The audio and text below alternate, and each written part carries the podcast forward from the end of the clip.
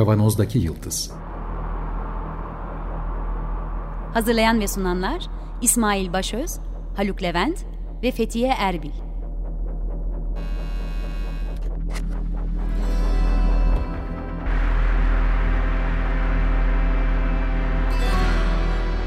Bugünün penceresinden geleceğin ayak izleri. Zorlu Holding Sürdürülebilirlik Platformu Akıllı Hayat 2030, herkes için daha yaşanabilir bir dünya diler. Merhabalar, Açık Radyo'dayız. 95.0 Kavanoz'daki Yıldız programında sizlerle beraberiz. Yeniden geleceğin ayak izlerini sürmeye devam ediyoruz. Haluk burada. Merhaba. Ben İsmail. Bugün iki kişiyiz. Evet. Bugünkü programda da yine birkaç hafta önce yaptığımız gibi dünyadaki e, teknolojik gelişmelerden, bilim temelli teknolojik gelişmelerden haberler vereceğiz. Bugün iki tane haberimiz var. Bir tanesi mikrokozmozdan, bir tanesi makrokozmozdan. Her ikisi de göremediğimiz dünyadan. Valla her şeyin teorisi bu ikisini birleştirmeye çalışıyor. Benim elimde de şu anda her şeyin teorisi mümkün değildir diye bir kitap var. bir tane şey var yani sen patates kızartması değilsin, herkesi mutlu edemezsin diye. Her şeyin teorisi mümkün değildir. Peki. Ee, tabii biz dünyayı hep gördüğümüz yerden algıladığımız için insanlar olarak ve deneyimlerimiz bunların üzerine kurulu olduğu için bu ikisinin aralığını yani mikro e, kozmoz dünyasını ya da göremeyeceğimiz kadar uzakta olan uzayda olup bitenlere sürekli görsel olarak, işitsel olarak tanık olmadığımız için biz deneyimlerimizi bu iki aralıkta kuruyoruz sadece. Mezo, mezo dünya diyoruz ona. Mezo dünya, orta dünya. Diğer dünyada olup bitenler aslında bu dünyada iyi da da bu dünyada da çok e, bizim için önem taşıyor. Şey gibi mi oluyor bu? Hani göremediğimiz gezegenler sırtını dönünce patronu zam yapmıyor, işten çıkarıyor falan filan var ya. Evet. evet. Peki göremediğimiz dünyada olup bitenler bütün dünyayı eve kapatabiliyor mesela. Pandemide olduğu gibi. Ya da uzayda neler olup bittiği bizim için e, büyük önem taşıyor. Bugün iki haberden bahsedeceğiz dedik. E, bir tanesi protein dünyasından. E, bütün canlıların yapı taşını oluşturan, bütün canlıların formunu oluşturan küçük moleküllerden bahsedeceğiz. Proteinlerin nasıl katlandığını daha doğrusu katlanmış olan şeklinin çözümü. Bunu e, söylemek, Türkçeleştirmek biraz zor geliyor. Çünkü katlanma dinamiklerini e, biraz sonra söyleyeceğim gibi bilmiyoruz ama katlanınca ne hale gelmiş olduğunu öğrenmemiz gerekiyor. Detaylarını biraz sonra konuşacağız. Bu konuda çok büyük yol alındı. E, bir diğeri de hani filmlerde izliyoruz ya en son Yukarı Bak filminde neydi? Ee, yukarı bakma mıydı? Yukarı bakma. Yukarı bakma. Don't, ha, look, don't, up. don't Look Up filminde senaristler e, yazdıktan sonra NASA'cılar da bunu dert etmişler.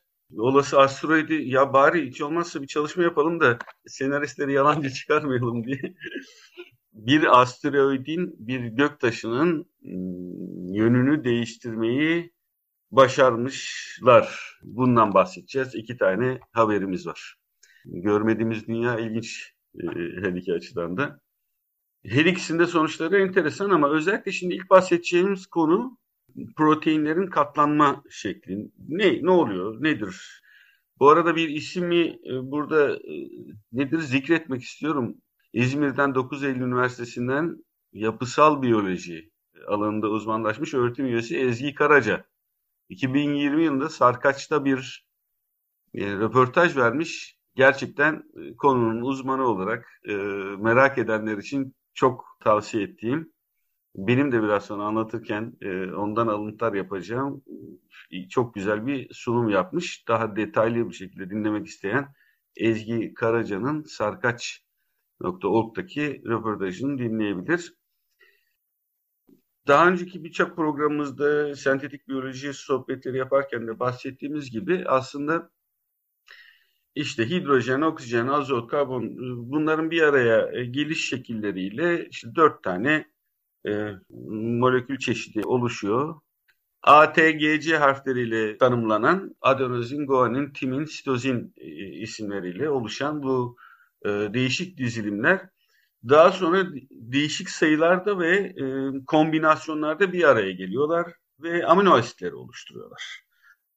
Bu amino asitler yaklaşık 20 tane kadar amino asit de yine bu yan yana gelişleri ve kombinasyonları farklılığıyla işte vücuttaki bu proteinlerin e, oluşumunu sağlıyorlar. Ama burada çok önemli nokta şu, sadece iki boyutlu ya da lineer dizilimli, dizilimleri değil, bunların üç boyutlu hale gelişleri ile bu proteinler yapısal olarak görevlerini gerçekleştirebiliyorlar.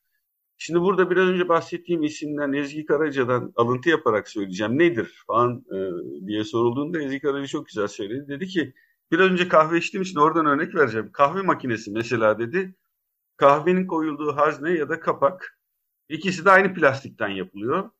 Fakat oluşturdukları formlar bir tanesi huni gibi, diğeri işte kapak düz kapak şeklinde e, oluşturduğu için ikisi de aynı ayrı fonksiyon yapıyor.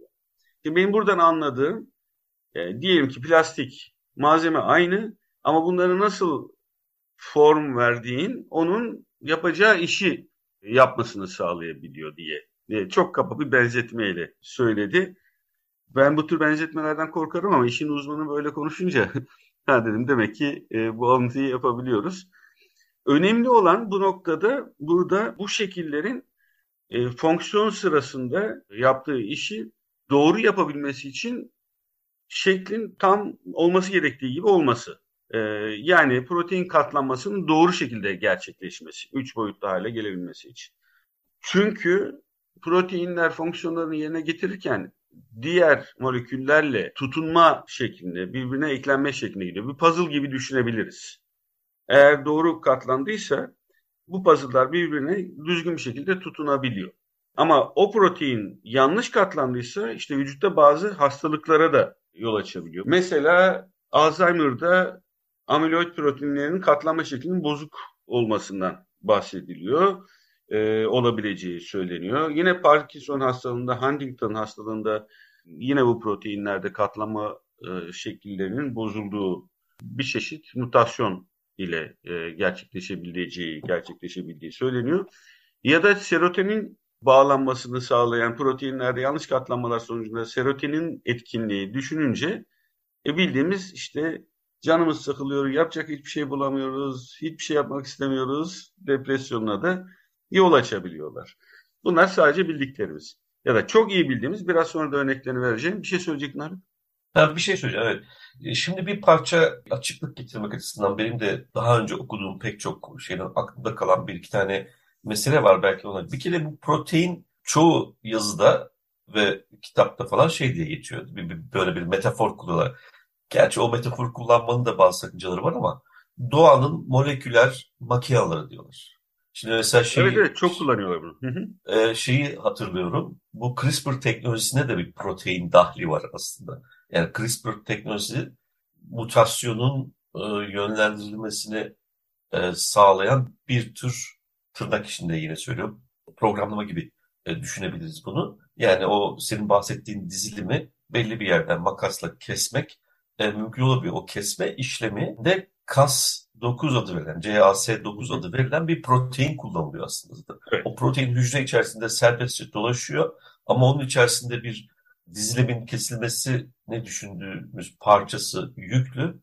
Onunla eşleştiğinde işte o faaliyetini yapıyor. Dolayısıyla bilgi taşıyor, işlem yapıyor falan böyle çok oldukça fonksiyonel bir şey. İkincisi bu katlanma diye anlatınca e, şu anlaşılmaması lazım. Kat, bu da Kaufman'ın fiziğin ötesinde bir dünya evet, kitabında ya, evet. aklımda kalan şey. Yani anla, anladığımla o, o, oradaki e, anladığımı birleştirmeye çalışıyorum. Belki de yanlış bir şey söylüyorumdur. E, bu katlanma bir reçete çerçevesinde gerçekleşen bir şey değil esasında herhalde. Tahmin ediyorum ki. O yüzden de hataların olması e, mümkün. Çünkü e, her aşamada sonsuz olasılık söz konusu. Bu sonsuz olasılığı daraltan bir genetik hafıza şu bu falan vardır tabii ki. O katlanmayı da yönlendiren şu bu. Fakat işte o çok çeşitli dışsal koşullar, veya içerideki dinamiklerin etkisiyle e, farklı yönlere gitme mümkün olabilir. Evet. Mi?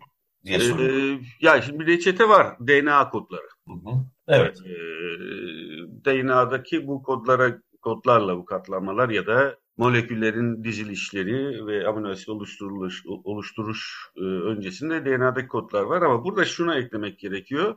Elbette tamam bir takım sıkıntılar oluyor. Fakat nedenini çok çözemediğimiz nokta şu. Bu katlanma, kodlanmanın fiziksel etkilerini bilmiyoruz şu anda. Bilinmiyormuş. Ortaya ne çıktığını çözebiliyoruz ama bunun hangi fiziksel etkilerle, fiziksel güçlerle e, bu şekilde dönüştüğüne dair henüz bilgimiz yok. Aldığımız yol çok yüksek. Bunları izleyebil, e, çözebilmek, nasıl katlanmış olduklarını, son şekillerini görebiliyoruz ama ne oluyor da buraya geliyor henüz bu konuda bilgimiz yok. Ama e, zaten bundan 50 yıl önce şimdi bildiklerimiz hakkında da bilgimiz yoktu. Çok hızlı ilerliyor. Peki bunu bunu anlarsak, çözersek ne gibi bir kazanım elde edeceğiz? Evet, evet. Şimdi çok bildiğimiz Covid'den e, bahsedelim. Covid çıkar çıkmaz ilk başta şey e, söyledik. Dedik ki virüs, SARS-CoV-2 virüsü spike proteinleriyle yani diken proteinleriyle gidip vücuttaki hücreye tutunabiliyor. E, vücuttaki acı reseptörleri diye hani detay çok önemli değil. Gidiyor hücreye tutunuyor. Oraya kilitleniyor. İşte bir yapboz bağlantısı gibi, bir anahtar kilit bağlantısı gibi düşünelim. Şimdi o oraya gidip tutunup sonra hücrenin içine girip çoğalıyor, patlıyor. Önemli olan bu tutunmayı engellemekse eğer gerek o spike proteininin detaylı olarak nasıl katlandığını bilmek, gerekse de tutunduğu bölgedeki hücrelerin hücrenin protein kısmının nasıl katlanmış olduğunu bilmek bize bu katlanmayı engelleyecek yöntemler geliştirmemize yardımcı olacak. Yani o kilit parçasının ucuna başka bir şey yerleştirebilirsek eğer hücreye tutunamayabilir o zaman. Çünkü onun ucunu başka bir şeyle bağlamış olur. Vücutta böyle bir çalışma zaten birçok alanda da gerçekleşiyor. Şimdi çok detaylarına girmeyelim. Birçok hastalıkta yol alınabilir. İlaç geliştirirken e, çok zorlanıyor teknoloji, tıp teknoloji ne kadar geliş, e, gelişse bile e, uzun süreler beklemek durumunda kalıyoruz. Ama şimdi bu katlanmaları öğrendiğimiz zaman daha hızlı karşılığını, karşı kilidini ya da anahtarını çözmek daha hızlı mümkün olacak. Bu ilaç açısından geçerli. Ama bununla beraber yeni belki proteinler geliştirmek mümkün. Ha bu arada sadece insan bedeninden bahsetmeyelim. Doğada da mesela plastik yiyen bakteriler e, geliştirerek ki bu konularda çalışma yapılıyor. Birçok alanda çok hızlı gelişmeler söz konusu olabilecek. Haber ne peki burada? Şu ana kadar bu katlanmaların tespit edilebilmesi için bir protein nasıl katlandığını tespit edilebilmesi için çok uzun süren, e, her bir protein için çok uzun süren çalışmalar yapılıyor. Mesela X ışını kristalografisi e, denen bir yöntem. Bu molekülü çünkü görebilmek mümkün değil, çok küçükler. Bunu böyle kristalize hale getirip e, bir yerde bir benzetme vardı, çok iyi işte. Amberin içindeki bir sinek gibi bir hale getirip sonra inceleyerek ancak çünkü e, değişmemesi, oynamaması için gibi. Bunlar uzun zahmetli süreçler ama bu zahmetli süreçlerle şu ana kadar 60 yılda toplam 170 bin proteini çözmüşüz zaten insan evladı olarak. Fakat 200 milyon proteinden bahsediliyor. 200 milyonun üzerinde e, protein. Sıfıra, sıfıra göre iyi durumdayız. Tamam. Ama o böyle bir geometrik olarak artar. Aynen Dolayısıyla öyle. çok süratli gideriz. Son 10 senede çok hızlı bir artış var teknolojinin gelişmesi yüzünden. Peki haberimiz ne? Haberimiz şu. Bu proteinleri tek tek e, oturup işte değişik yöntemler, nükleer manyetik rezonans, X ışını e, kristalografisi bunlar hep zor söylenen şeyler. Kriyo elektron mikroskobu gibi yöntemlerle incelemek yerine bir kestirme, bir öngörme yöntemi geliştirebilir miyiz diye çalışıyorlar ve yine tabii ki yapay zeka işin içine giriyor. Yapay zeka ile bu proteinlerin katlanmaları kestirme şekilde nasıl gerçekleştirilir diye haberimiz bu. Evet 2020'de itibaren bu haberler yayılmaya başladı. 2021'de 2021 Haziran'ında insan bedenindeki 20 bin proteini ve bu yılın Temmuz ayında da çok daha milyonlarca proteinin tanımlanması önden kestirilebilmesi mümkün olduğu yapay zeka sayesinde. E, burada yine çok iyi bildiğimiz bir isim var DeepMind. Google'ın e, yıllarca önce satın aldığı. DeepMind'in geliştirdiği AlphaFold. Fold malum katlanmak demek. AlphaGo'dan hatırlarsak Go oyunu için geliştirilen bir zeka gibi. Burada da AlphaFold çok önemli e, bir şekilde e, bize çok yardımcı olacak şekilde e, bir proteinin nasıl katlanmış olduğunu bize sunuyor. Yine de bir tahmin, bir öngörü gibi olduğunu düşünelim bunun her şekilde. Fakat çok fazlaca doğrulama yapılmış şimdiye kadar. Burada yaklaşık 28 senedir süren bir yarışmadan da bahsetmek lazım ama süremizi biraz daha hızlı kullanmak için kısaltayım. AlphaFold nasıl çalışmış? Şu ana kadar yapılmış olan, e, tespit edilmiş olan proteinlerin katlanmaları yüklenmiş. Birçok yapay zeka algoritmasının çalışma şeklinde olduğu gibi. Bundan birkaç sene önce e, sadece birkaç katmanlı bir algoritma iken 50 katmanlı bir algoritmaya çıkarmışlar. Etkileyen bütün faktörleri sıcaklık, suya bağımlılık, yağla bağımlılık, hani hidrofili e, vesaire gibi özelliklerini de yükleyerek 50 katmanlı bir algoritmayla bu proteinleri nasıl olduğunu e, tanımlayabiliyor. Yapılan doğrulamalarda da haklı olduğu ortaya çıkmış. Bu gerçekten çok büyük bir adım. Çok daha hızlı bir şekilde bu proteinlerin yapısını, üç boyutlu yapısını e, anlayabileceğiz. Burada çok üstüne durmak istediğim bir nokta var. Bu verileri toplarken yapay zeka, daha önceki programlarda da hatta bunun üzerinde birkaç program da yaptık. Açık veri kaynaklarını kullanıyor. Dünyanın birçok yerinden açılmış olan, paylaşılmış olan protein katlanma şekillerini alıp kullanabiliyor. Bu çok önemli bir gelişme. Bunu her zaman söylüyoruz. Fakat o programlarda da söylediğimiz gibi bu konuda en büyük destek elbette bu yapay zeka firmalarından geliyor. Hemen bir not düşelim açık veri kaynaklarını kullanmasına rağmen bu şirket DeepMind algoritmasını kapalı tutuyor şu an. O da algoritmanın daha da geliştirilmesinin önündeki en temel engellerden bir tanesi. Çünkü sınırlı bir miktar insan çalışabilir durumda şirkette. Aynen. Halbuki açık olsa bütün dünyadaki bilim insanları çalışabilecekler. Evet. Bu konuda e, daha uzun uzun tekrar konuşacağız. E, dünyadaki en önemli e, problemlerden biri olduğu ortada. Şirketlerin tek eline kalıyor özellikle sağlık alanı da. Evet süreyi e, biraz buzda uzun tuttuk. Diğer konuya hemen geçelim. İstemeden. Diğer haberimiz gökyüzünden dedik. Yine göremediğimiz başka bir dünyadan. Göktaşların dünyaya çarpma tehlikesinden bunun üzerine çok fazla film yapıldı, çok fazla romanlar, hikayeler yapıldı. Bir gün göktaşı dünyayı çarparsa ne olur işte e, ne kadar hasar alırız diye. Kaldı ki daha önceden göktaşların dünyaya geldiği hatta belki de bazı iddialar canlı organizmaların e, oluşmasını sağlayacak etkileşim göktaşlar yüzünden olduğu. E, e Erik Erik Von Däniken yaklaşımı diyoruz buna. Eski e, ne o 70'li yıllarda çok modaydı da. Ee, ee, uzaydan geldiler yaşamı böyle başladı falan. Yok ben Kaufman'ın Evet. Modelinin peşinde gitmeyi tercih ediyorum. Aynı, aynı perspektifteyim ama olan biteni konuşalım, söyleyelim diye. Şimdi uzun süredir bu olası göktaşı e, çarpışmaları, göktaşının dünyayı çarpması tehlikesinin nasıl engellenebileceği üzerine çalışmalar yapılıyor. Fakat ola ola en sonunda yine ilk aklımıza gelecek yöntem çalışıldı gidip de arkadaş nereye gidiyorsun sen diye bir omuz atabilir miyiz? Ee, bir omuz atıp e, yürüdüğü yolu değiştirebilir miyiz Göktaş'ın diye bunun üzerine çalışılmış. E, DART projenin ismi de çok hoş. Evet. 12'den vurmuşlar. DART Double Asteroid Redirection Test bir çift asteroid tespit ediliyor Hubble teleskobunun yardımıyla. Ne demek çift asteroid?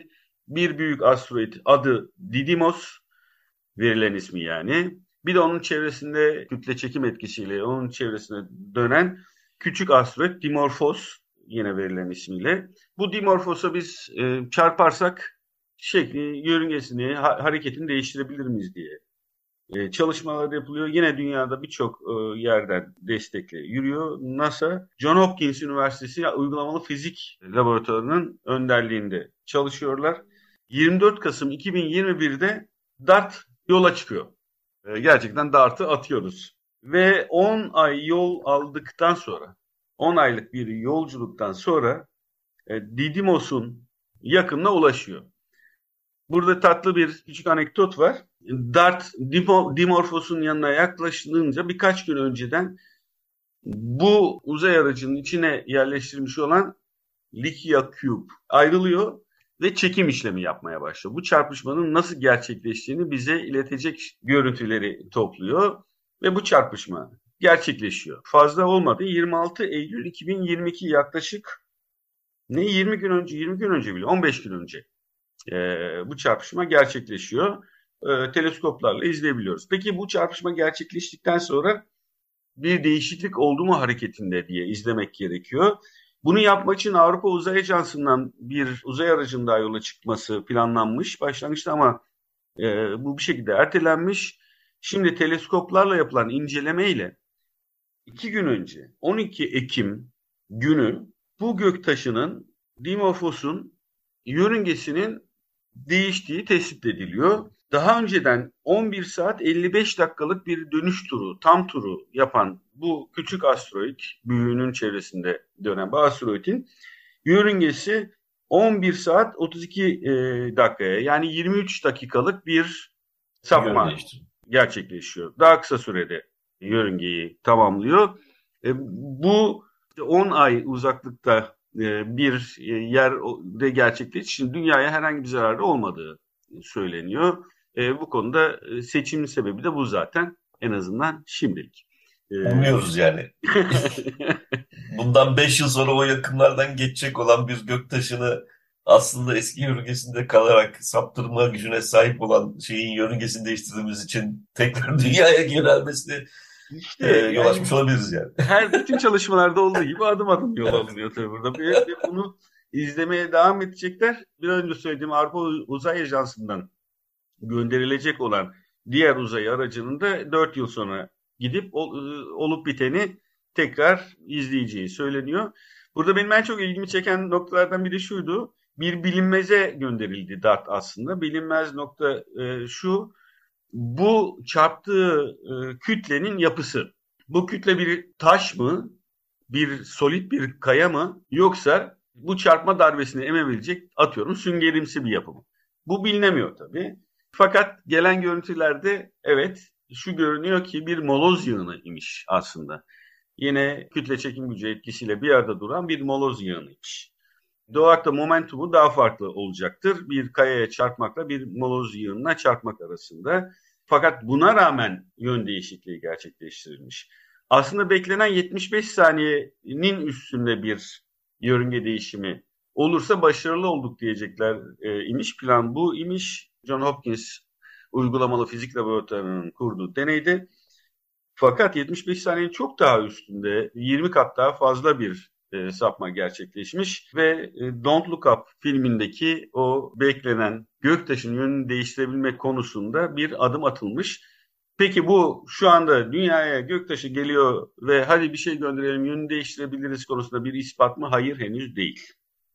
Daha alınacak çok yollar olduğu söyleniyor. Hep kuş bile bakarım bu şeylere. Ben Elbette. çünkü e, Star Trek e, yönergesi birinci maddesi vardır onun. Hiçbir şeye dokunmayacaksın, karışmayacaksın, müdahale etmeyeceksin. Onun bir gerekçesi var. Çünkü hepsi birbirine bağlantılı. Şimdi on toz bulut bak 75 saniyelik bir sapma beklenirken ne kadar 32 dakikalık bir sapma yarattık. 23 dakika. Yani umarım başımıza bir şey gelmez buradan. evet bir yandan da korku Tehlikeli işler bunlar. Ah Bak, dünyada neler yaptık. Buhar makinesiyle hayata bir şeyler e, değiştirdik. Evet. Ee, Sonuçlarını görüyoruz onu. E, yani, yani ama yok, aşı, yok oluşa doğru gidiyoruz işte. Aşı, aşıyla da birçok şey değiştirdik. Evet yani olumlu da olabilir. Kontrol edilemeyen değişiklikler olabilir. Onu evet. Söyleyeyim. Evet. E, bu haberleri bu haberleri e, takip etmeye ara ara devam edeceğiz. Çünkü e, daha önce bahsettiğimiz gibi bu gelişmeler bizim malzemelerimiz. Bunların üzerinde konuşuyoruz. Demin biraz önce söylediğimiz gibi hala açık veri kullanıp gizli algoritmalarla işlerin yürütülüyor olması gibi problemler. İşte fonlar, e, bu çalışmaların fonlanma, fonlanma şekilleri, patentler, dünyadaki ilişkileri belirliyor. Bizim de konuştuğumuz en önemli noktalardan biri de bunlar. Ama haberlerin kendisi de merak açısından bizim için çok eğlenceli. Evet. Ama tabii bunlardan çok daha fazlasını bilen bir Haluk var. E, bütün Star Trek'leri seyrettiği için. Geleceği biliyorum. Sen geleceği biliyorsun. Biz bugünkü ayak izlerini izleyebiliyoruz. Peki. E, tamam. Bir iktisatçı, bir pratisyen hekim, e, bir spor hekimi olarak gök taşlarından ve protein katlanmasından bahsettik. Bu konulardaki daha derin bilgileri meraklıları e, ulaşabiliyor e, birçok kanaldan. Peki bu haftalık programımızın da sonuna geldik. Bu programın size ulaşmasını sağlayan Açık Radyo çalışanın bütün dostlarımıza e, çok teşekkür ediyoruz. Ellerine sağlık.